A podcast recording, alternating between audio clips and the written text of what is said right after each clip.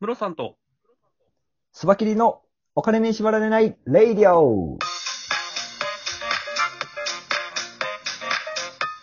この番組は、元しょ野村証券の営業コンサルタント、ムロさんと、テクニカルアナリストのスバキリがお送りするお金と経済のことについて話す番組です。イエーイ鈴木さん、はい。先週末から、あのーはい移動自粛解除になって、観光とかが結構全国的に賑わってたりしてたんですけど、つばきりさん、はい先週末どこ行ってたんですか、あ、ちょうどですね、あのーは京都で、あのー、スバキリ一味の方が京都に来られてたんで、はい、はいはいはいあのー京都行ってきましたよ。あ、いいですね。はい。でね、やっぱね、人戻ってきてましたね。結構 JR 京都駅なんか人いっぱいいましたよ。そうなんですか。そんな感じ、そんな感なじるでほしど。た。国内のこう観光で京都に、京都、やっぱ代表的な観光地ですもんね。そうですとりあえねず移。動できるようになったら、まず京都に行こうっていうのがあった感じですかね、じゃあ。はい。なるほど、なるほど。ただやっぱ全員マスクしてっていう感じでしたね。ああ、やっぱ自粛ムードは、あ、自粛ムードというか、その、コロナ対策はしっかりしましょうっていうところは結構皆さん徹底してるような感じでしたかですね。あの、私の友達であの、レンタカー屋さんやってる人いるんですけど、はい。めっちゃ売れ、い忙しいらしいですよ、レンタカー屋さん。なるほど。そうか。あの、京都旅行は行きたいってけど、けはなるいほ。ど、なるほど。京都って移動バスとかがメインじゃないですか。そうですね。もともとは。でも、でもバスはなんか密が気になるっていうね。わかるなぁ。僕もバスちょっとでレンタカー避けがちですね、今。そう。それでレンタカーがめっちゃ売り上げ上げてるらしいんですよ。えー、なるほどな。もうやっぱり個別まあでまあ、わからんでもな家い。族だけで移動しようっていうような形ですね。そうですね。そうそうそうですう。んうんうんうん。今回あの、そうあれなんですよね、その移動自粛を解除するにあたって、はい。観光庁から、あの、はい標語みたいなのが出てるんですけど、ああ、新しい旅のエチケットってやつですね。そうです、そうです。はい。結構いね、や、あ れ、これ旅でこれやるのみたいなやつもあって、それね、まあ、観光庁、まあ、国からのお達しなんですけど、これ僕も見たんですけど、新しい旅のエチケット、はい。えー、楽しくも、車内のおしゃべり控えめにとか書いてあるんですよ。おしゃね、だからね そ、うですね。おしゃべり控えたら踊りして味わうグルメっていうのもあり ます。だから、控えたら旅思んないやろ、その、なんで喋るのを控えなあかんねんっていうイメージですけど、ほんまそうですよね。実際なんかね、あの、旅館で、あの、その、要はコロナ対策としてやってるところで、はもい。ともとはバイキング形式なんですけども、ああ、なるほど、旅館そうですよあのね。一皿一皿、個人個人に盛り付けをするような形にして、席は、はいみ密を避けて、二席ぐらいこう開けて皆さん座るみたいな。うわ団体というか、4人ぐらいで来てはるんですけど、結構、ーはい。なんか皆さん離れた距離でご飯食べなあかんみたいな。マジっすか。あのー、旅館の朝のバイキングが一番楽しみじゃないですか。いや、そうですよね。僕、味噌汁の後にヨーグルト食べたりしますからね。普段はや らない。バイキングならあるでしょ。その味噌汁とヨーグルトバが。イキングやったやつですね。 そうそうそうそう。そんなんできへんようになんのか。ちょっとあれっすね。そうですよね。やっぱりこう、あれですね、こう、同じものを使って、同じトングで皿に取り分けるとか、は同いじ皿のものを同じ箸で取るとかっていうのが、やっぱ感染リスクが高まるっていうので、は意い。識されてる感じなんでしょうね。うわあ、きつだいからちょな、っとそ寂れ。しいですよね、これ。寂しいですね。うーん。まあでも少しずつではありますが、賑わいを取り戻してきてるって感じですね。うーん。うん、ただあれみたいですね。やっぱりこう、あのー団体客で来られてる方はまだ少ないみたいですね。まあ団体で行こうっていうのはなかなか難しいですよね。うんうんうん。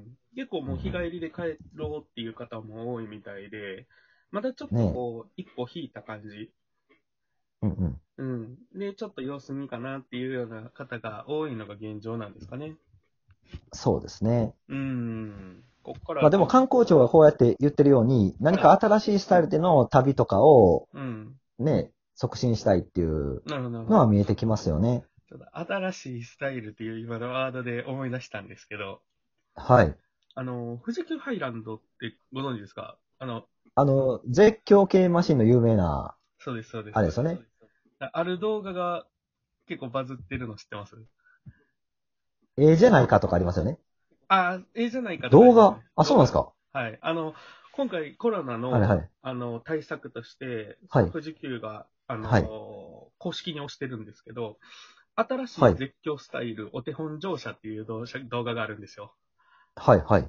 これね、あのー結局、絶叫系のマシンに乗って、わーって声出してしまうと、はい、飛沫が飛ぶので、コロナはのい感染リスクが高まるんじゃないかっていうので、はい。はい。真顔で絶叫マシンに乗るって いう。無理 やろ。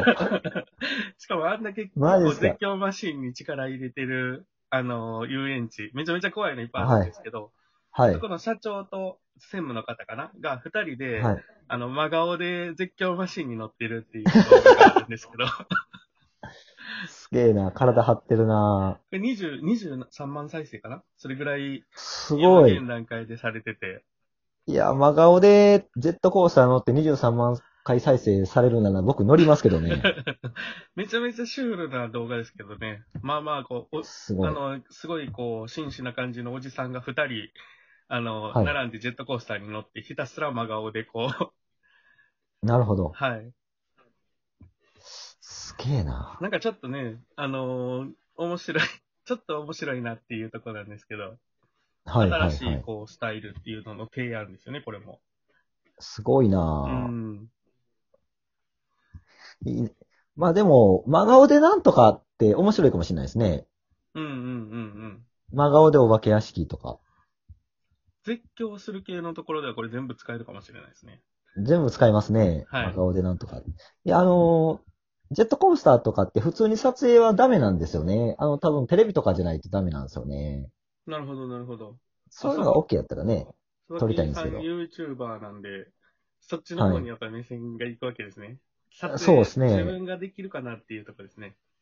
そうですね。うんうん、うん。あ、あかね太郎 に 絶叫マシン乗せてみたとかやってみたいんですけどね。あちょっとあかね太郎さんの見てみたいです。あかね太郎さんの真顔チャレンジ。 ねいや、絶対バズるわ、それ。確かに面白そうやな。面白い。もう、だから、タイトル聞いただけで笑ってまうも んな。いや、そういう、そういうのを作らないといけないですよね。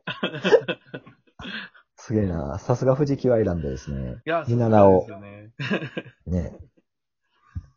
うん、結構いそろうですんなね。ね、あの、観光地がいろんな手を打ってってやってるみたいですけど、はい。やっぱりこう、あれですね、もともとこう、密が前提になってた、いろんなショーだったりとか、はい。うん、そういうところには人戻しにくい。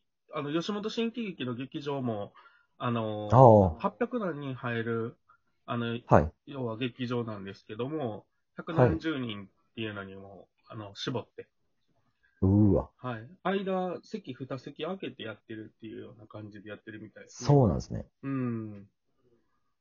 間席空いてんのに、さらにチケット売れへんかったら、すごいことになりそうですね。ですね。うん。なんかあでもの、、満帆入ってもガラガラに見えるっていうね。いや、ほん、ああ、そうだと思います。ほんまにほんまに。なんかね、芸人さんのテンションが。そう、芸人さんもマイク、普段は一本のマイクで、こう、ああ、やってますよね。やってるじゃないですか。うんあの、漫才とかやるときは。あれがうん、マイク2本立てて、間にはいアクリル板を置い て、やるっていう、 シュールすぎるやろ、それ。そうなんですか。そんなスタイルでやってはりましたねで。その二人も家族みたいなもんやから、いいんじゃないんですか。ですよね。 うん。普段一緒にいるでしょうしね。ねえ。そこだけついたてしても、すごいなぁうん。まあみんないろいろ模索してるって感じですね。